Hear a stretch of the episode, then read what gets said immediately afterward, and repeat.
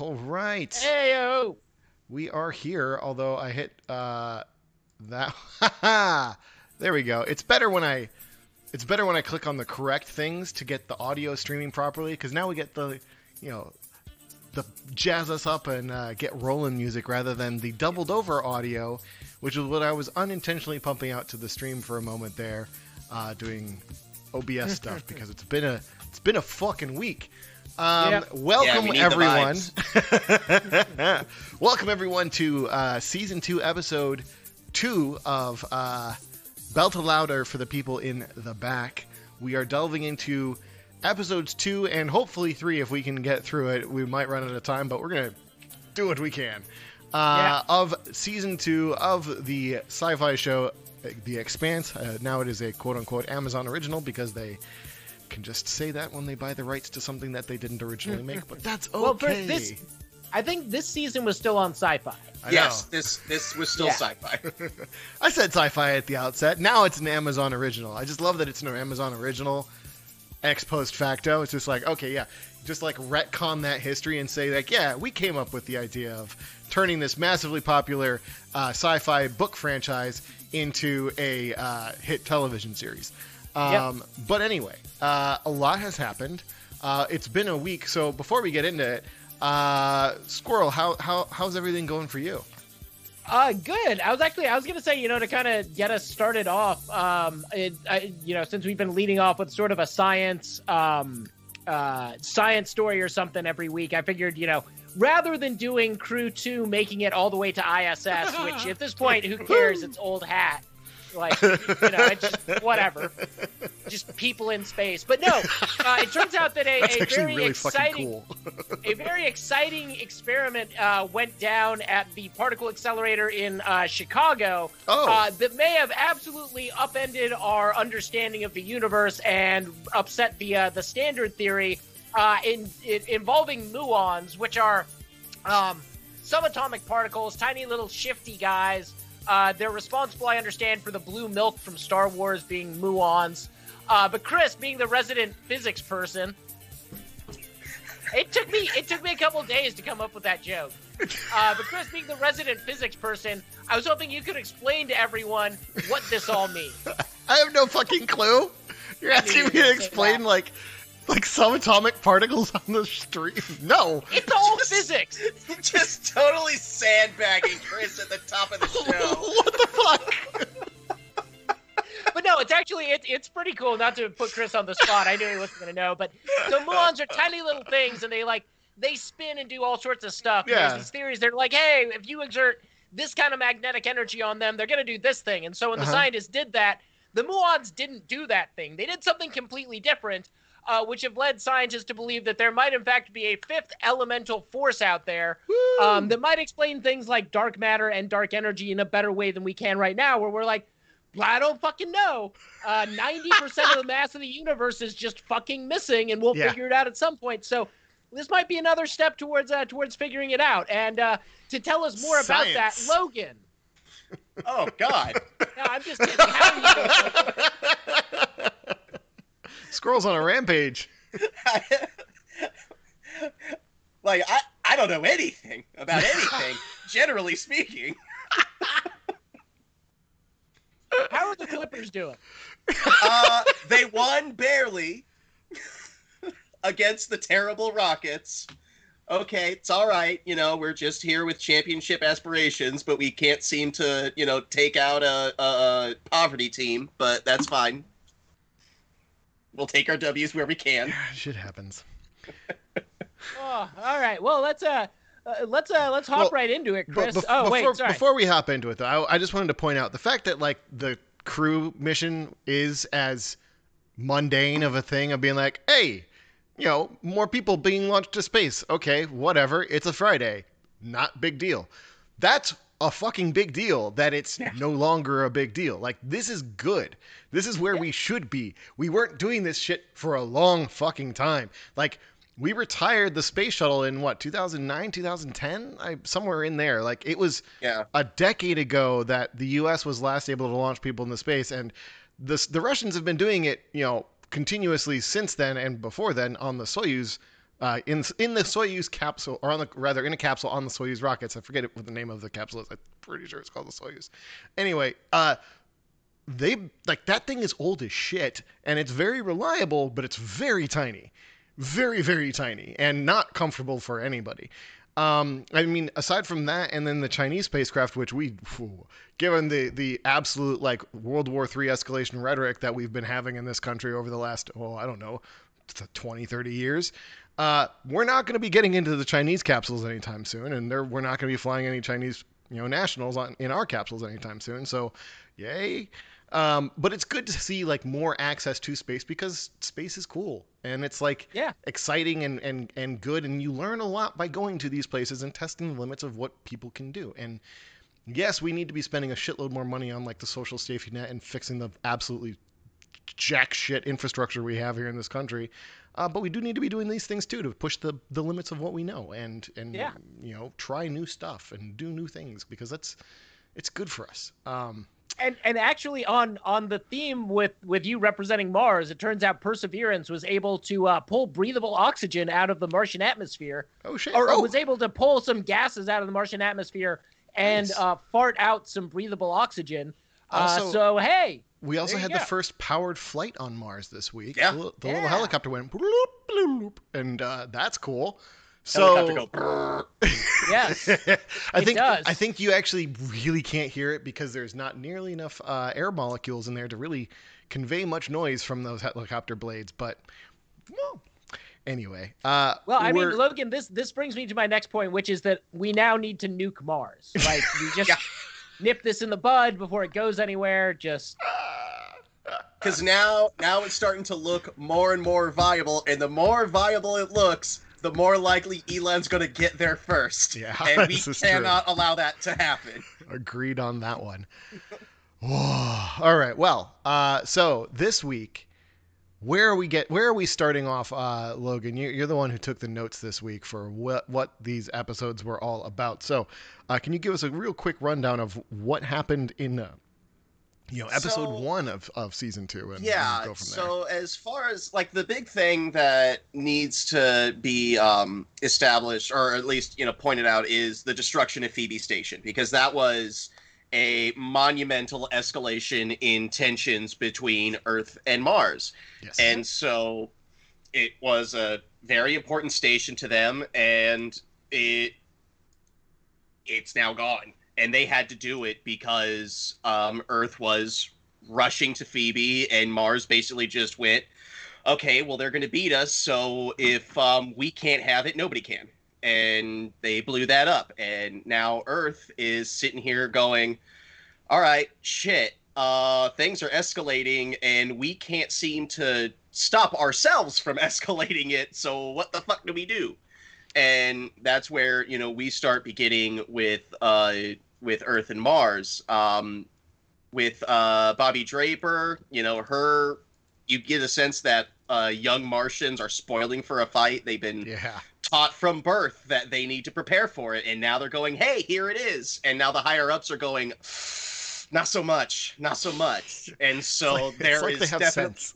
yeah there's definitely a frustration uh, with people who have been propagandized to their entire lives and with you know commanding officers who have learned better Yeah. Well, they've been through some shit before. Like they've actually been through combat in the past, unlike all of the, you know, the rank and file, all the people who are at the helm, which you could see you could see that actually a little bit in like the third episode of the first season when we were seeing the Donager and the entire crew was like all super green with the exception of basically the captain. Uh, nobody else really had ever experienced actual combat. They were all, you know, had done simulators and everything, but none of them had really experienced close quarters combat or anything, ev- even even you know distance combat. So it was all novel for them. But um, I believe we start off here actually in the UNN war room. So let's go ahead and play that clip, and we'll go from there. They weren't firing on the hill. They intended to miss. A first shot across the bow. Thank heaven Captain Yevgeny has a cool head, or we'd be already glassing each other's cities. Mars destroyed an abandoned and expendable base. A warning for us to stop shadowing their vessels. Phoebe Station was a joint facility run by an Earth Corp. The only intel saying it was abandoned came from Mars, and now two thirds of their fleet is heading for Earth. You think that's Admiral just a training exercise? Yeah. They're burning sunward. That doesn't mean they're getting ready for an invasion. Admiral Wynn's point is well taken. We must make a strong response. Then let's speak in a language that Mars understands. Their helium and titanium supply lines, which we help defend, are vital to their terraforming efforts. If we threaten to shut them down, Trade embargo. No, what we need to do is order the Nathan Hale to take out the Sirocco and now. if we go this way, we're going to be watching each other's ships fall from the sky. Sir, if I may. The deep radar station on Deimos. It's mostly automated, minimal personnel. I still Casualties that will be light. You want us to attack a Martian moon? It's a declaration of war. No, it's a warning. It's a goddamn serious one, but that's the point. It shows that we're willing to strike at the heart of their territory. Degrade the command and control at the same time. I like it. A base for a base. I don't know how we can get much more proportional than that. Mm-hmm. I, I need mean- a resolution from the Security Council first. We'll call for a vote immediately. They'll back you. Sharing the blame does not change what this is. Fleet Command will not. I will not support this escalation. Are you saying you won't carry out a lawfully God, given the order? Smugness. He's so good at that. He's so smug. if that's the case, Admiral, I'm afraid I'm going to have to ask. No you- need to pretend this is a request, sir. I step down as Fleet Commander.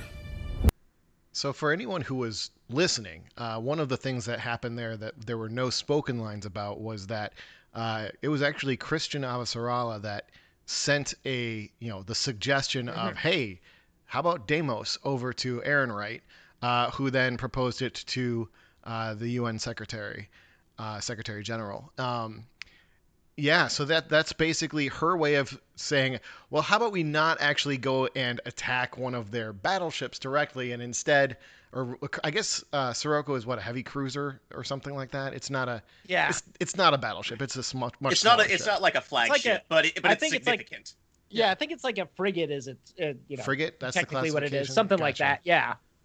So yeah, uh, you know, she's basically avoiding the uh, the catastrophic the start of a catastrophic war by suggesting this, which you know she gets that how that uh, you know game of statecraft is played. But Jesus, like the levels of the tensions in that room are insane.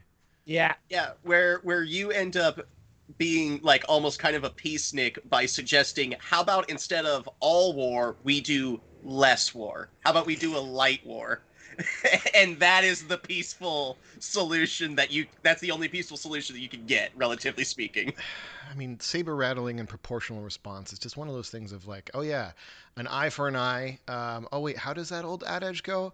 Um, Something about bl- Everybody being blind. Everybody walks away fine. An eye for an eye, and everyone's perfectly okay. Yeah, yeah, no, we can all just be. We can, who needs depth perception? Like, yeah, yeah, it's overrated. You only need one lung, one eye, one kidney. Like it's fine. that's why god gave you two Good. God damn it. uh, yeah, well, um, hooray for Chrisjen Avasarala uh, being the cool head in the room.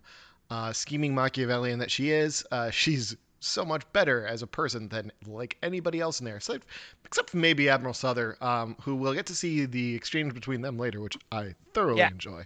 Um, But there's definitely like there's an escalation happening, but cooler heads are trying to prevail. Like they know that correct. so that there's going to be some bullets fired, and it's just trying to make sure that engagements aren't apocalyptic, that it's controllable, that there's safety valves there, that you know, blowing up Deimos is better than blowing up Mars, which would lead to blowing up Earth. Like you're trying to kind of, you know, it's very much a cold war in the solar system. Yep, absolutely. That's the that's what they it's that's what it's been for generations, and that's what they're trying to keep it as because a cold war is mutually beneficial for all of the rich people on both planets, um, and that that works. It's the military-industrial complex writ large. Uh, is is there's striking parallels to 20th century world history here. I, I, I mean, wow. Who knew?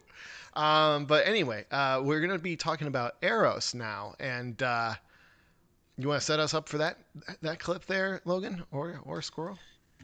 uh which one is this Eros, uh Eros debrief. We're, we're Yeah, we're- this is the debrief. Um, Yeah. So yeah, the the crew of the Roci they uh, Yes. got out of Eros with uh, their lives, basically, Yep. and that's about it.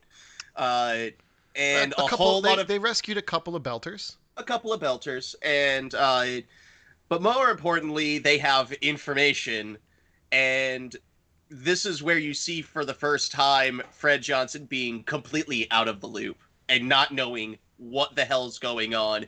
And that is a position that he does not like to be in at all, and he would like to never be in that position again. And so you sense his immediate frustration because for him, information is the lifeblood of his power.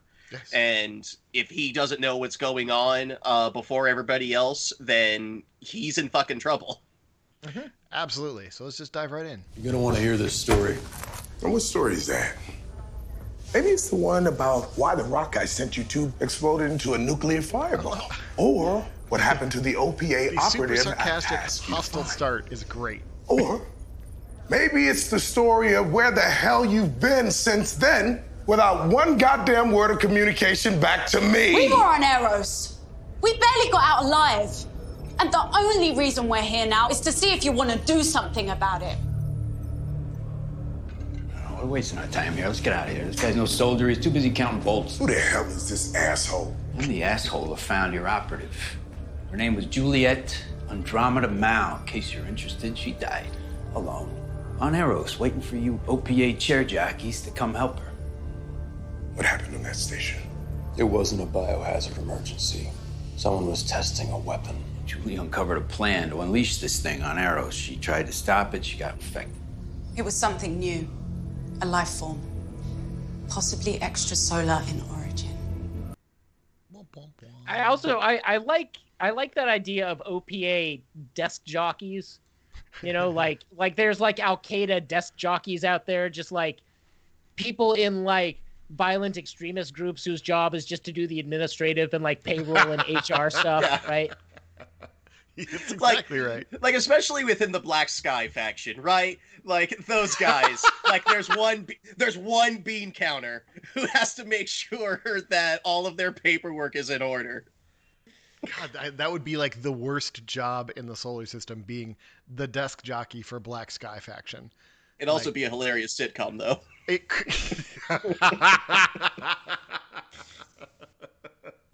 oh, if only I was a comedian and could riff on that rather than just cackle at the mental image that it creates. Um, yeah. So so uh, yeah, Fred is is absolutely caught with uh, his metaphorical pants down, and he does not like it.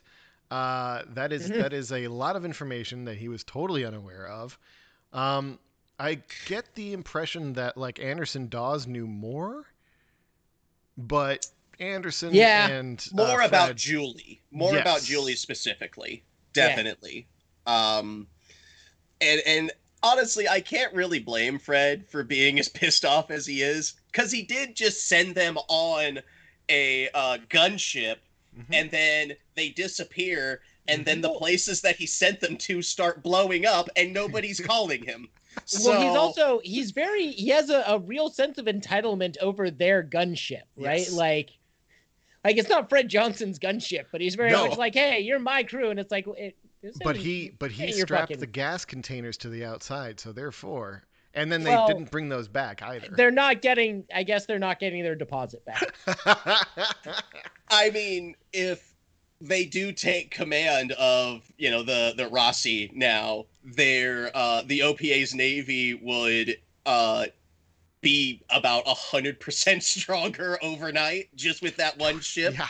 So I mean, I can understand why he definitely wants to at least have it, you know, nearby to help him as as best he can. Oh yeah. No, Yeah. it's a huge asset.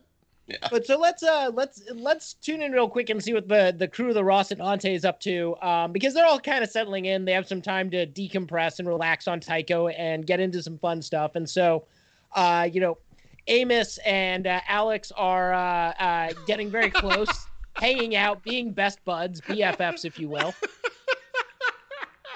There was no way I wasn't putting this clip in here.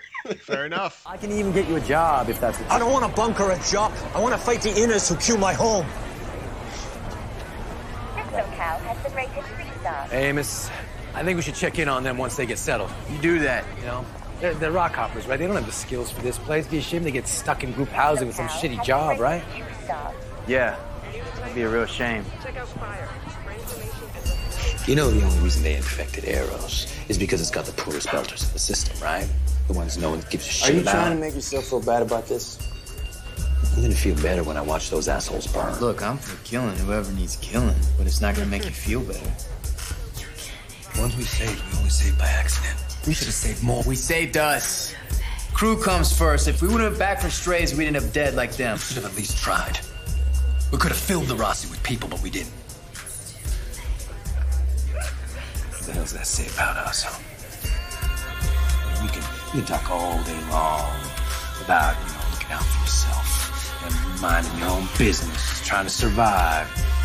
It all boils down to an excuse, and that excuse ain't worth a good goddamn when the world is burning down around you. I mean, doing nothing is just as bad as doing the wrong thing. Being a bystander. I mean, what kind of people are we that we only help?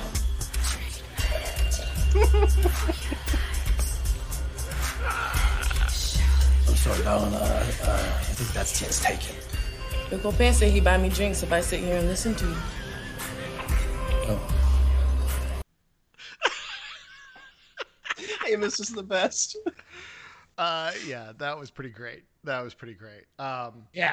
But I think we don't really need to do too much of an introduction here on this next bit. Um, but we were speaking about Black Sky earlier, and uh, why a bean counter for Black Sky faction would be such a funny premise for a sitcom will be readily apparent uh, right after this. So let's just jump right in.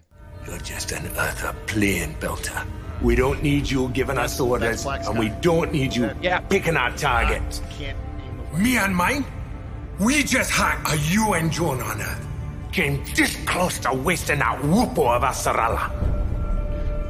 Such a weird. That is how you get the inner's attention. And how do you suppose that's gonna play out? Don't know yet. But we've got cells on Ceres, on Pallas, Hygiea. When we hit the inners a hundred more times, we gonna find out. Well, I'm sorry I wasted your time. You're not wasting my time, Etta. You're the one who don't belong here. Maybe it's time. Real Belter took what should be ours, like Anderson Dawes on Ceres. Maybe now. Maybe now. Our time.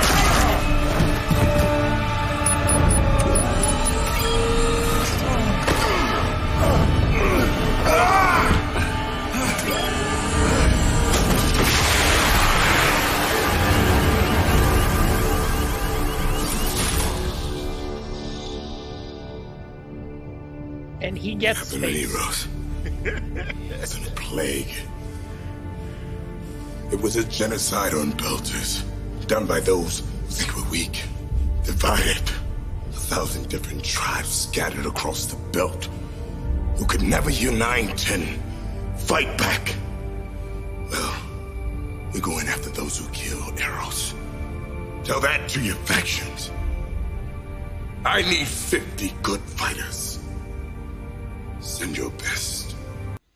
I like that 50 Good Fighters has a list of characters that we know, and I would not have classified them as among the 50 good fighters, but it is what it is, and it makes for, you know, plot lines and comedic interview intervening motions and sh- I don't know. Um, but yeah, Black Sky, uh, definitely the shoot first, ask questions later, and we'll figure this Yeah. out as it happens. Uh, throw the Step dice. step A, step A, people. Not so much step B.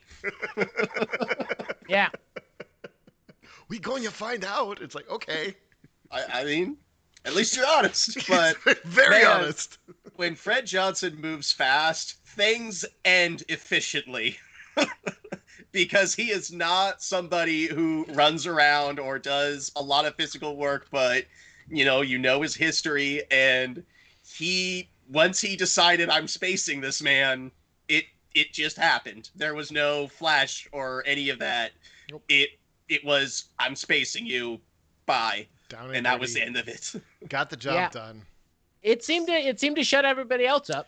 Uh, it did make a point. it made a bit of a point uh, with all of the rest of the factions that were standing around. I noticed that nobody, nobody really stepped in in any way to intervene. I think they all probably hated that guy. Uh, yeah. I mean, he was definitely the uh, might makes right, you know, uh, alpha dog, you know, type character, and so Mm. it's like, well, I don't want to fight him. Oh, he's just gonna space him. Yeah, fine, fuck it. I honestly think that's that was the thought process. I, I yes, most likely, most likely. All right. So moving forward, there's a uh, a bit of a a whiskey discussion going on. You want to set us up for the clip? Oh, sorry. Uh, yeah. So uh, Avasarala and Admiral Souther are meeting uh, because Admiral Souther obviously is no longer in command of the UNN fleet. He's going to be shipping out to the Jupiter fleet Correct. um, to be participating in this sort of happening, sort of not happening war that's apparently brewing. So uh, Avasarala kind of ambushes him because I think she realizes that she needs him on her side. Not only does she need him on her side, she also needs information. And uh, one Yeah. way to get that information is um, she understands how people think, and she understands how to play on their emotions, and she plays Souther like uh, a uh, finely tuned machine here. So let's go right into it. It's great, great dialogue. Now, why don't you grow a pair and tell me what you really think? We're just two people having a drink, no ranks. Yeah, I'll get the ball rolling. I'm a smug old bitch who enjoys playing with life and death on her big chessboard.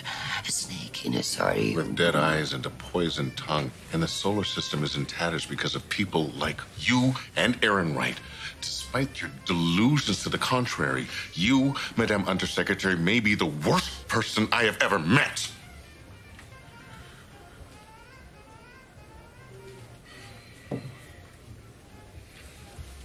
Feel good getting that out of your system. Well, that was the plan, wasn't it? Yeah, it did. Now, why don't you grow up here and tell me why you're here? Tell me about Fred Johnson. When he joined the OPA and everyone lined up to stone him, you stayed quiet. Why? There was plenty said about him. I understand it's hard to watch a war here. You don't understand shit about Fred Johnson. Enlighten me. Oh, then you want the real story? Yes,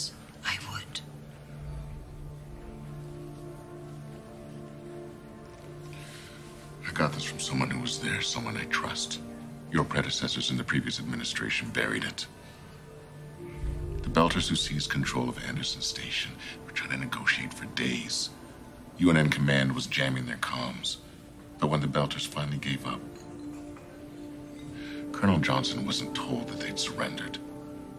If he knew, he would have never called that strike in. Why wasn't he told? Because the powers that be wanted to send a message to the Belt. Defy us, we wipe you out. Message sent. And Fred Johnson switched sides. Why? As a revenge against Earth? The UN pinned a medal on his chest for Anderson Station. He was a hero to Earth and despised everywhere else, all based on a lie. But you know what? He never said a word, didn't even try to clear his name. Just walked away. So does that make him a hero or a traitor? I don't know what it makes him. But I know that he's an honorable man who held on to his soul, and that is a tough thing to do in this line of work. Not bad. But I prefer beer. She's buying.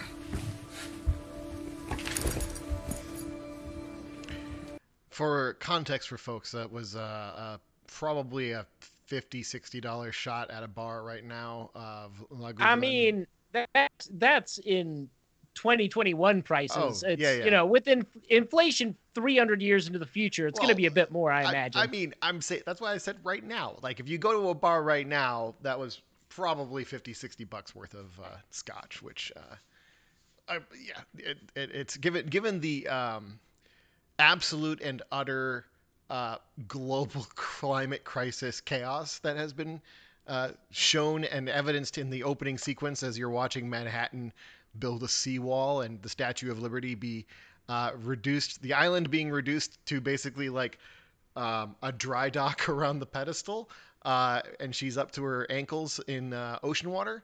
Uh, those kinds of luxury goods are probably even more expensive in addition to the inflation. There's probably it's more difficult to manufacture those kinds of things. One would assume.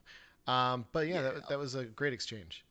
Yeah, I appreciate. Uh, I mean, the the actor who plays Souther is just great because you know he played you know very great you know straight up and down, and you can tell that he's pissed off. And then when he gets to cut loose, you know, out of the command structure, he really gets to cut loose and is just, you know, I'm sick of your shit. You've always known that I'm sick of your shit. So why don't we just be honest with each other?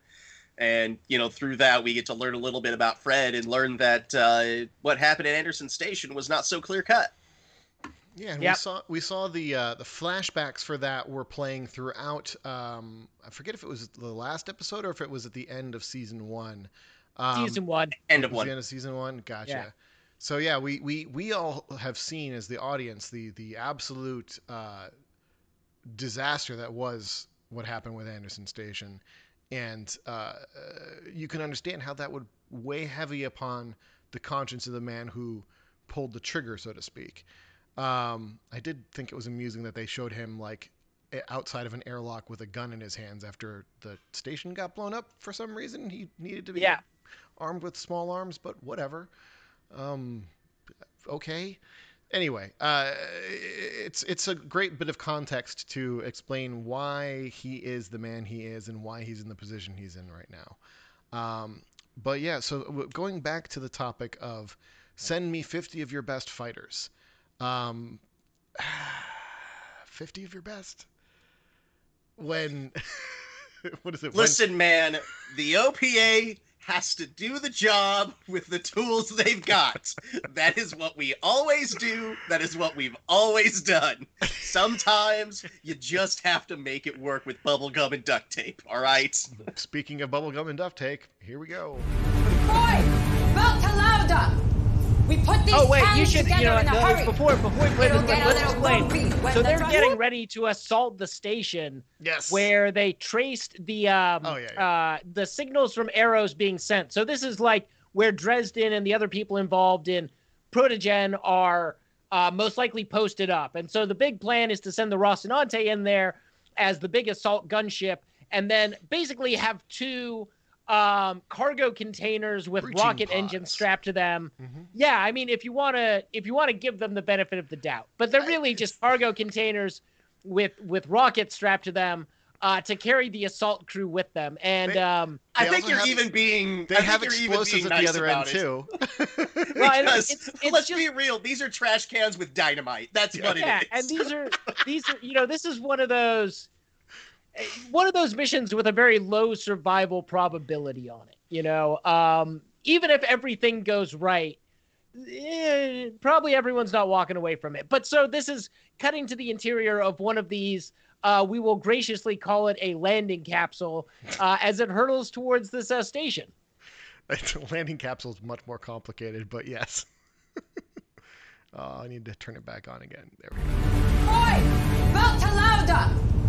We put these cans together in a hurry. It'll get a little bumpy when the thrusters fire. Bumpier than this? When you hit the ring, the pole Oh, and- will and Miller's seal one to of the them. hole.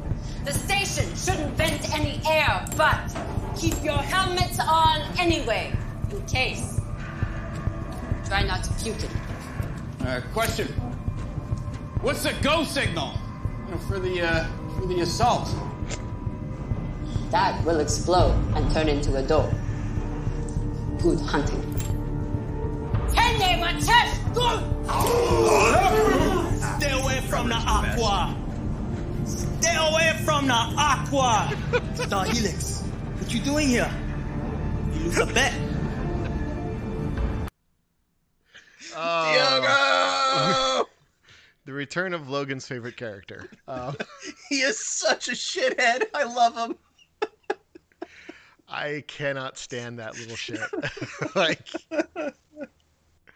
oh, he's so he's just so obnoxious. But yes, Diogo, Diogo has survived. Uh, you know, he he he escaped from the tunnels as being a, a a a promising young water thief on Ceres to becoming a. He tried to go straight with his uncle uh, Mateo, who uh, stranded him on the float uh, as he went uh, suicide mission against the uh, small Martian uh, patrol skiff that was just doing its job, collecting tax revenues, you know, minding its own business and, and pointing out like that you've got to pay your registration fees because if you don't pay your registration fees, like how are we going to keep you safe from the pirates out there? It's like, yeah, you know, this is just how this how this commerce thing works, buddy. Like you just got to pay up. And then, oh, if you start to threaten us, yeah, we're gonna have to confiscate all of your haul and hold a lien against it until you pay your fees. And yeah, tough shit. Sorry, buddy. Uh, anyway, uh, yeah, the Martians were dicks. Um, but Di- uh, Diogo, he, you just can't shake him. You just can't shake him. He just keeps coming back. Uh, it's oh, whatever. Anyway, uh, yeah, he. do we get his his his glorious uh, entry? Do we get that clip? I think we probably do. Um, at some point here, but we'll we'll we'll get to it eventually. Well, yeah, we'll get we'll get to it. We'll get to it. We'll get to it. Yeah. So, uh, yeah.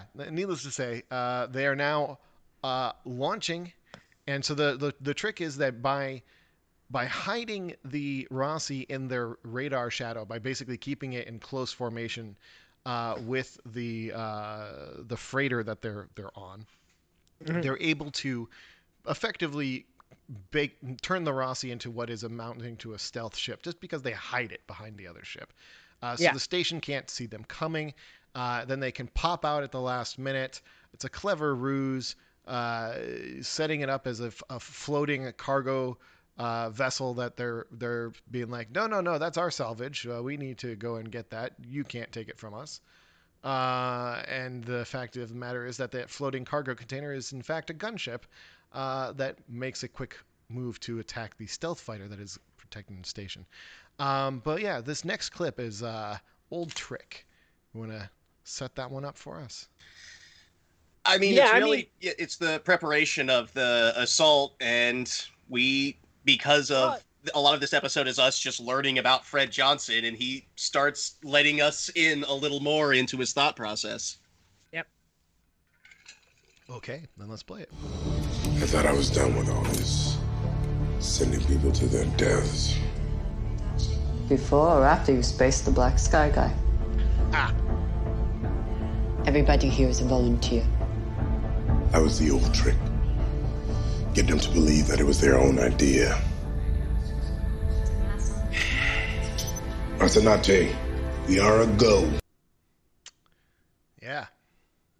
and that's really that uh, that's more of just the the period on the sentence of why Fred Johnson is where he is with the OPA is you know after what you hear about Souther you know what Souther said about him of you know they pinned a medal on his chest and most of the system other than Earth hates him. And it was all based on shit that he didn't actually do.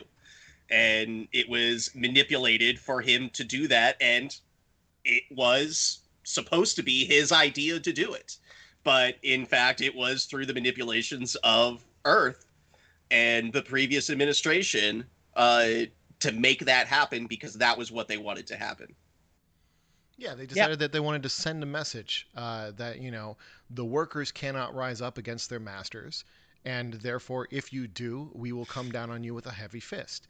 Um, and you know, it, it really shows that like in this version of the 24th century, um, the economic realities genuinely have not changed anything from what they are right now, which you know it's it's a truly a dystopian way of looking at things and i fear every day that we are going straight forward in that direction. But this is why we must you know the workers of the world must unite and uh, socialism must win because this shit can't be allowed to be the reality that we get to live with Yeah. Um, and if you're a good cop, you should quit because that's what Fred Johnson did. yeah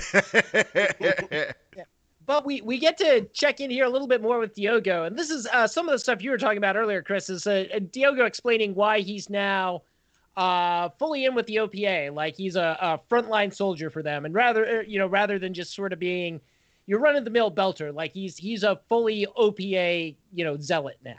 and I mean, you can see how you know the the machine basically ground him into becoming radicalized, and he traces his whole journey in you know just a few sentences. Here we go. Hey! Hey, when did you soldier up? Last time I saw you, you were, you were stealing sewer water from the Griegas. Wouldn't have if I knew they were paying in Arthur's grip.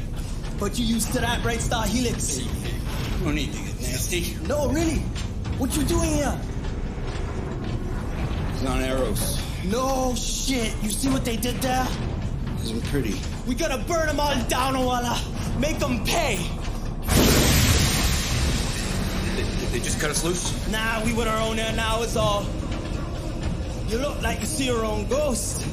I just hate space. what kind of belt are you, Papa? Don't worry, I grew up on sheep like these. My uncle Mateo had these rock hopper. He take me along sometime. I don't care. My uncle was a hero. He died fighting Yanas. He put me out the Alakwas because he had love for me. Now I fight like he did. You're still talking. If another belter ship don't see the blasting come for me, I still be on the floor. All this just bonus time for me, Sasake. Look, stick next to me, okay? I'll look out for it when we land. Oi, Pampa, I keep an eye on you, old man. All this is just bonus time. Yeah. Yeah. That's a way to live. I mean, it's the way that Belters have lived for quite a long time. Just, you know, if you you're probably gonna die young, and if you have a near miss, well, you were already on borrowed time, so do something interesting. Yeah. Oh, that he does. That he does. Uh, we'll get into. He's he's a. Uh, uh, fucking Diogo. yeah, but now we but now we get to see the Rocinante do what it was built to do because Yes. it's you know it's a war it's a, a warship. It was meant to shoot bullets and kill things, which uh, the crew doesn't really get into all that much. thankfully because it takes a heavy toll on the ship um, but i gotta say this for me this is one of those moments in this series where the science nerd in me the engineer in me was just like wow they actually like made it look the way that it would probably look like they do the right steps. They evacuate the air because you don't want an explosive decompression event. They make sure everybody is in a spacesuit because you don't Wait, want explain explain what an explosive decompression event would Oh, so in inside the ship, if you're not wearing a spacesuit, you're doing that because there's oxygen and nitrogen in the air around you uh, that is held at something close to one atmosphere of pressure, most likely pretty close to one atmosphere of pressure. And, you know, that means that there's 15 pounds of pressure on every square inch of the outer shell of the ship. And if you shoot uh, PDC um, or any any kind of ammunition through that shell, and there is that pressure there, the pressure will then want to go oh whoo and explode out, which will potentially cause a lot more damage than just the puncture wound that you would get from that round, and instead the whole thing could pop like a balloon, more of like a you know a metallic balloon, but still not a good thing to be in. And uh, also on top of that, the uh, when the decompression could happen, you then have the air flowing out uh, and pulling things with it, um, including Mhm. potentially people if it's a big enough hole. So the the basically the preventative step to to to ensure the safety of the crew during what they call close quarters battles uh, or close quarters uh, engagement, um, that that is to to remove to basically suck all the air into the pressure tanks that are smaller and more protected uh, and those then are, are harder for the bullets to be hitting rather than the big pressure vessel that everybody's running around in um, Mhm. and we see that the you know when the ship is on thrusters or is just you know in an orbital in, in any kind of a trajectory there is zero g inside of the ship. And then suddenly the ship spins and goes the other way and then you see the impact of gravity. And the way that that plays out is that they're basically they're floating and then all of a sudden they're all being pushed down into their chairs and then they're floating again and they're all being pushed down into their chairs. And the tracer uh, effect all of the debris that's left after the bullets pass through the ship uh, really shows that and it's just it's one of those things of just being like wow they actually thought about what it would look like to see combat in space and they spent the money to pay the you know the graphics people to make it look that way and i uh, as a nerd appreciate that So yeah, let's watch some uh, engagement with the stealth ship. Yeah. Heads up! We got a bogey on the far side of the ring! By the way, the audio levels between these different clips are insanely different. Go next to the Molinari! Shit, I'm on it!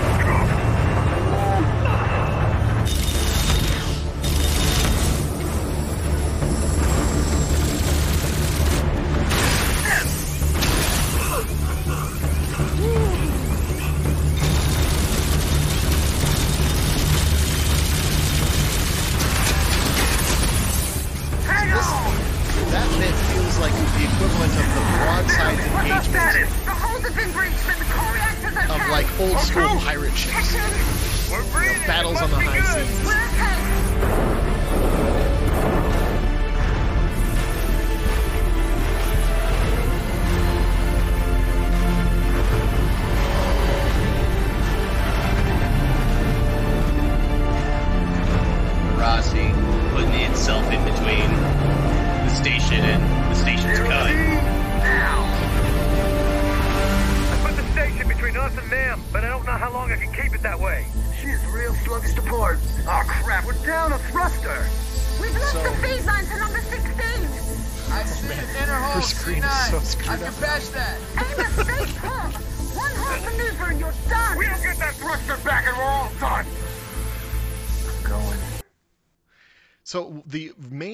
Advantage here, they know that the Rocinante is uh, massively outgunned by the other ship, uh, and it's Mhm. much smaller than the other ship. So its main advantage is the fact that it is a nimble little son of a bitch, and it is able to get in there and get out and move around in ways that make it more difficult for the stealth ship to track them. But the stealth ship also has a rail gun on it, which can just end everything for everyone in basically one shot uh, if it's able to get it lined up and, and you know launch that round in time. Uh, so their whole job here is to distract that stealth ship so that it doesn't decide to take out the Guy Molinari, which is the uh, the the freighter that uh, Fred and Drummer are on, uh, that launched the uh, uh, you know trash cans with rockets on them. So uh, yeah. that's kind of where that's at. Uh, and yeah, when a thruster is down, you lose your maneuverability. And if you're a glass cannon, you need that maneuverability because the Roci can hit hard, but it cannot take too much of a punch. Nope. So Amos has to go and fix it, uh, and that is a very risky thing for him to be doing. Uh, but uh, the, it is it is Holden is correct in stating that without that thruster back, they are as good as dead, and therefore Yeah. Amos just needs to fix it. Anything else we need to say before we uh, play up the follow up? I mean, Amos has a heart of a belter. He- He's gonna go and fix that shit, even if it kills him. Yep, he gets beat up doing it.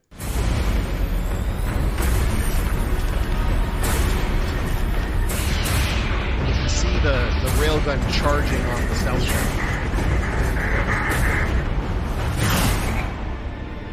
That was actually that's the, uh, the asteroid cannon that's meant to blow up the uh, any incoming asteroids. Amos, we're about to do a Hygiea maneuver. Give me a second. It's Jared. Alex, move! About fucking time. Amos, you are not secure in the slightest. if Magnuson hold on to something, that's how. Yeah, yeah,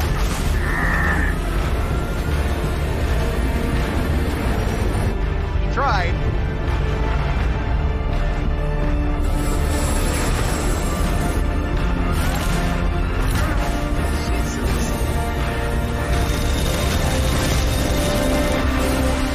Surprise, assholes!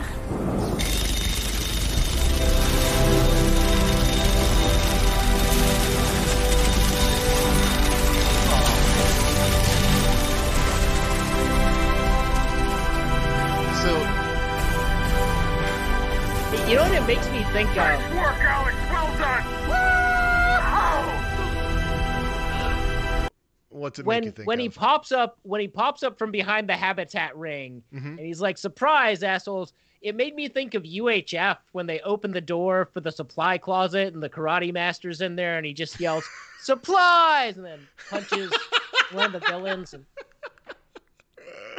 UHF Uh. is still the best movie ever made. Period. End of discussion. Um, we could have just stopped making movies after that, but uh, that was pretty thrilling and cool. And uh, so, what did they do there, Chris? Like, how did they actually win that battle? Why? Why are they able Oh. to celebrate victory? Well, so uh, okay, so they they blew up the the the you know asteroid cannon, which means that the station now has no defenses against the boarding parties, um, Mhm. and they they have disabled the stealth ship. So now there's nothing else to interfere with them at all. Uh, it's actually an interesting question of how it is that they won because they shouldn't have been able to win. Like in the lead up to this, uh, Alex was doing many, many simulations and lost over and over and over and over again, and was not exactly confident going into this fight. Um, so something seems up with that, but they don't really get into it too much. But the basically somebody was like asleep at the wheel or something, or the crew just wasn't paying attention. And uh, the way that the Rocinante snuck around the the inside of the ring and appeared, apparently the stealth ship just wasn't aware of it and lost that situational awareness. And uh, the you know the Rocinante did a little barrel roll around it, uh, resulting in uh, it pumping it full of uh, lead, so to speak. Prob- meh, probably, meh, maybe it was lead. I don't actually know. Um, and uh, yeah, they they just dealt more damage. What I want to know is why they didn't then go and like salvage the ship, the one full of stealth technology and all that advanced weaponry. But you know, Yeah. I mean, I would also, I would maybe not want, you know, To to, have stick my around. fingerprints. Yeah. Well, I would maybe not want to have my fingerprints all over one of the pieces of technology that might get us all killed. Like, that probably wouldn't that probably wouldn't do good for for making people think that I James Holden am not responsible for this entire clusterfuck. Fair, fair. Yeah, but it was it- like it was pretty interesting. I think it also points out that like you know the protogen people like the military side of this operation isn't actually all that good at what they're doing. Like them killing the Donnager was almost you know uh, luck and the element of surprise. When when they get surprised they get out fought by the crew of the rocinante who have like actual professional soldiers on them. Like three of the crew are former soldiers in one of these militaries. So you know there's there's something kind of kind of cool going on there um but let's talk about what happens uh, when they actually get inside the habitat ring here because they have no idea what they're walking into nobody has been in this place nobody's done any scouting it is this abandoned communications facility or supposed to be abandoned um where the worst science experiment ever is apparently being controlled Yeah, I mean, let's just play the clip from uh, when they land. Oi, Bumper. Look like nobody home, maybe.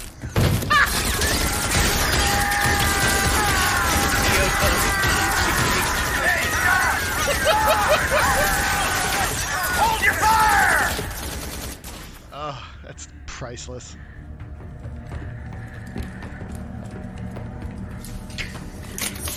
and Miller basically the only person who is just like, hey, we have things to do other than just don't shoot, shoot all the bullets at the first person you see Yeah. save some of them And yeah. Okay.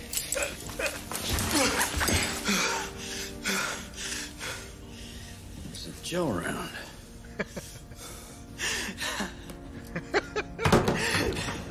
Invincible me! Jesus fucking Christ, I hate him so much. Diogo's the best, but you're getting the sense, you know, the, like the indication of, you know, it's a jail round. It just shows that they aren't really prepared to fight with lethal ammunition, and they may not really have a lot of people that know how. Yeah. Or basically any, uh, I think is the way that all works out. Uh, but they do have some very, shall we say, um, interesting characters on board, and uh, we're gonna we're gonna go ahead and introduce one of them right now because there's not really that much we can say about it. You gotta just kind of see what happens, and then we'll talk about it after.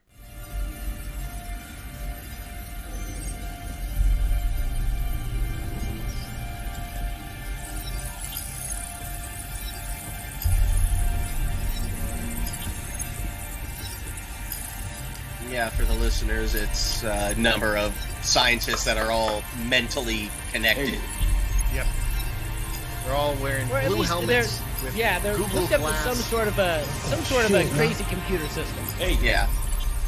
and they Come on, cannot get- perceive people outside of their own minds right now. And they're all doing gestures like it's Minority Report movie. Yeah. They've got blue LED tubes feeding into their heads, which I love. And Belters are naturally confused. Yes.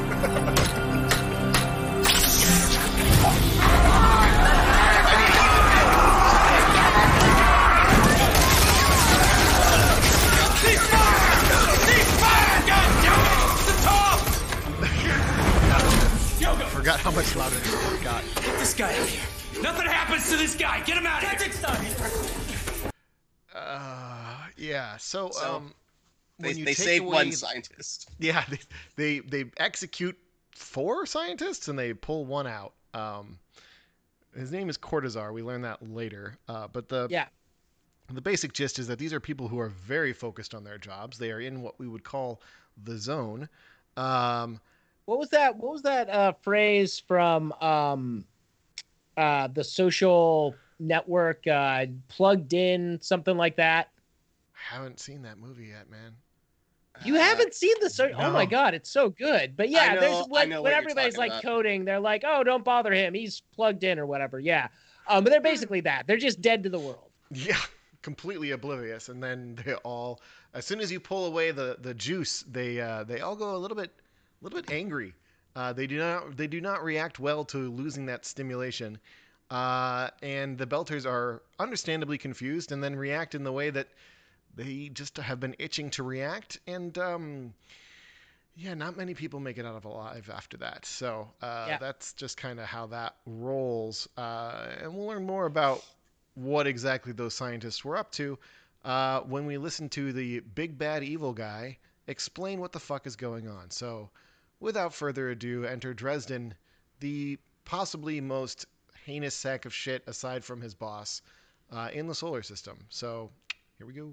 You And also Holden and station Fred have full made of it. They're to- infected Oh, to yeah. save us all. True You're gonna have to be a hell of a lot more specific than that. True sociopath. We made a discovery on Phoebe. An extrasolar life form. We found your lab notes in the Anubis. Maybe you can appreciate what it is. An organism that can repurpose other life forms and use them to evolve. Into what? That's what we're trying to find out. In a controlled, isolated environment that can be sterilized if it gets out of hand. Could have fed it a vat of bacteria. Ah, I'm not interested in the cosmic fate of bacteria. The protomolecule is proof that we're not alone in the universe and our ticket out of the limitations that bind us to these pathetic little bubbles of rock and air. If we master it, we can apply it Apply it to what? to everything. We become our own gods. Imagine human beings able to live in hard vacuum without a suit or under the crushing atmosphere of a gas giant or able to hibernate long enough to travel to the stars. And that's why you were willing to start a war. Have you heard of Genghis Khan? He built one of the greatest empires in human history, killed or displaced a quarter of the entire population on Earth during his conquests. Today, that's the equivalent of 10 billion people. Eros is hardly a rounding error by comparison. And that justifies all this. He Of also course it does. global warming The for a little protomolecule wasn't sent here by accident. Earth was its target. It was sent to hijack life on our planet for its own ends. You can't save Eros.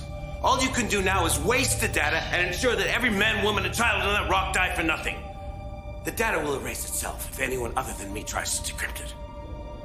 Without this work, humanity will be left unarmed, ignorant, vulnerable to an enemy who has already fired the first shot.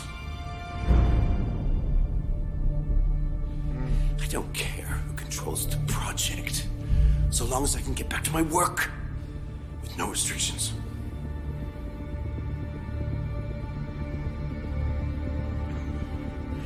So we have an understanding.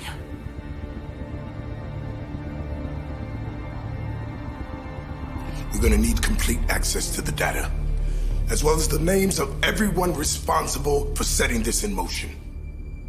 Done. Nope, it's not that TV show. nope, it's not. It's not. This is the moment where Josephus Miller becomes a true belter.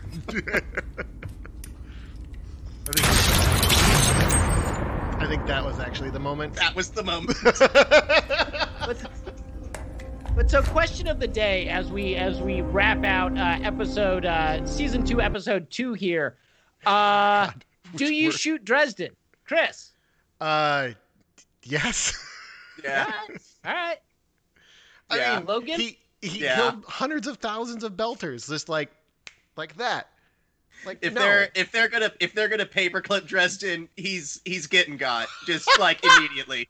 I, Just- I mean If I'm you were gonna put him in paperclipping is a fucking jail or whatever and not let him have access to anything and just make him answer questions, okay, fine. You know, we do what we want. But if you were really gonna put him back online, no, that motherfucker's going down immediately. I mean, you genuinely know, like, oper- appreciate using Operation paperclip as a verb. got us Yeah. to where we are. So, you know, but I will, I will, I will say this to be to sort of be the odd man out here, uh, just so we have a little bit of dissent on the panel. You know, one one dead belter isn't much of a tragedy, and a million dead belters isn't much of a statistic. So I say let Dresden live. Let's ex- let's exploit that brain for the the protomolecule control.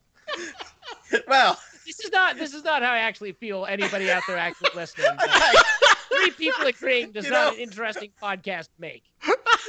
the OPA was feeling kind of fine with Earth, but and being pissed at Chris's very violent rhetoric toward the Belters. But I guess you know we're fucked either way, aren't we? pretty much, pretty much. Um, Yeah. No, but it, it's a it's an interesting moral quandary because it, it does it does present itself uh, in such a way of like, well, this this you know, it's a sunk cost situation when from a strictly like Mhm. pragmatic perspective. Like all these people are already dead.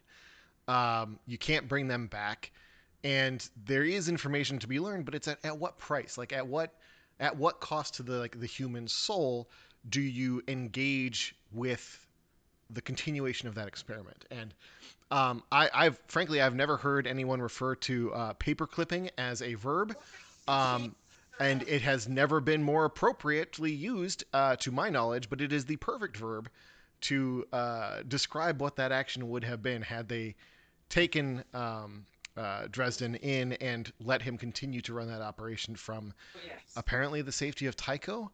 Uh, which would have done well for him. He would have loved it. Uh, it's yeah, wow. What Joe a- said no. Joe, Joe said no.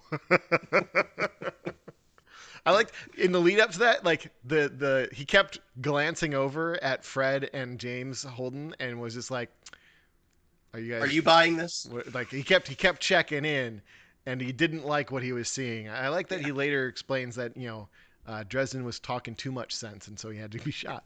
Um, yeah, that's Yeah, uh, Dresden was done with me at Eros is hardly a rounding error. That was Yeah. no, no, my dude. I I did I did uh, that was one of those fun fun little like interesting facts not fun but an interesting fact that you learn if you you know delve into what happened with uh, uh, Genghis Khan or Genghis Khan I believe is how you're supposed to pronounce his name uh, for the pedantic folks out there but the you know he killed off so many people that basically agriculture took a step back for a little bit and the forests regrew, and that actually reversed the trends of uh, CO2 production. So you actually saw a dip in global CO2 levels, um, you know, after the the Mongol invasion of all of Asia and half of Europe. Uh, like it, it noticeably impacted global CO2 levels. You can see it in uh, the ice core uh, data uh, and go, oh, huh, a lot of people died, didn't they? Yeah, okay. a lot of people died. So we would really like in order to, you know, start to change those CO2 levels now, can we like not do it that way? Cuz that's like pretty much what's going to end up happening if we don't find something else to do. You know, on the heels of, you know, Earth Day this week, uh, it feels very prescient that we need to fix this shit. And uh, let's not let's not have another fucking Genghis Khan to do it. So, um, Green New Deal, folks. It's it's Yes. for real. Uh, thank you, AOC and, and Bernie, and hopefully Ed Markey's getting in on that action as well. And uh, Seems like he is. and Uncle Joe ain't gonna do shit. Joe said no. All right. Well, we're an hour and five minutes into this so far. So I guess this answers the question Yeah. of whether or not we were going to get through two episodes today. And the answer to that is a big fat no. Uh, that ain't Now, happening. These first two episodes are just so dense. There's just so much table setting that has to be done, and so I I just didn't think that we were going to get to to three at all today. But I appreciate your valiant effort of uh, getting the time codes out so that Squirrel was able to pull them. I was able to load them up, and we were able to pull this show off more or less on time uh, this week. But we'll we'll be back here next week. Uh, same time, same channel, same stuff. New content as always. Um, but Squirrel, do you have any any parting wisdom for us to go out on before we uh, sign off for the night? Uh, no, uh, all the space stuff is really cool. We're going to be seeing more stuff from space. And also, you know, Chris, before you go, one more thing you have to explain to everyone. Oh, no. So, uh, No. Proxima Centauri uh, is apparently belching out a lot of a lot of stuff. And I was hoping you could just explain the the physics of how long it would take to get to Proxima Centauri, which is four light years away. Uh, it would take a very, very, very, very long time. Uh, we cannot. Like, uh, what? What's this? What? How fast is the Voyager? I, I'm gonna look this up really quick before we go. So, uh, speed of Voyager probe. Uh, I think it's Voyager two. Uh, it's currently traveling at 35,000 miles per hour. Um, so four light years at 35,000 uh, miles per hour. Don't fail me now, Google. Uh, oh God, how long would it take to get to? Uh, ba, ba, ba, ba, ba. So it's uh, you know 186,000 miles per second for light. Okay. Um, So it's a long it's a long long way to go. Uh so 20,000 miles an hour uh da, da, da, da, what is it? 137,000 years? Uh if we go at you know the speed oh wait that's this math is all over the place. I don't know what's going on here. A long fucking time. A very very long fucking time. Uh Yeah. this this web page failed me um, no, but it, it, it's weak. we cannot travel at anything even approaching a uh, a fraction of the speed of light, uh, which you know c is the the uh, the physics constant for the speed of light. Uh, and when people are talking about the speed of extremely fast moving things, they start talking about like 0.01 c and all that, which there's like basically no way we can ever get ourselves to that point unless we were using like an ion drive powered with a nuclear reactor, and even then it's going to take you know a few hundred years for us to accelerate to a, a, any kind of a meaningful uh, fraction of the speed of light. Um, and yeah just multiply that by you know the inverse of whatever that fraction is uh, times the four light years and that's kind of your answer which is a long fucking time. Uh, that's why uh, that big ship that we're going to be talking about next episode uh, is equipped to be multi-generational. Um, and I, I I just cannot get over the mental image of what would cows in space look like. Yeah. Um, because they definitely are building that ship to put cows in space. And the, that kind of entire happy. description from the Mormon perspective, the entire I don't think I had that clip in there, but maybe we'll find it later. But yeah. just the Pull it up way next week. the way the Mormon missionary describes it, and you're just going, Yeah. How are any of you going to do this? In what way does this at all work? And the answer is we're never gonna know. And tune in next week to find out why we're never going to know when shit starts to get real wild real quick. Thank you very much, everyone, for tuning in. Uh, it's been a pleasure. Uh, thanks for bearing with us last week when we we uh, had to push for a little bit, but we'll be back soon, and uh, see you then. So uh, stay tuned. Bye See you next week. Later. Bye, friends.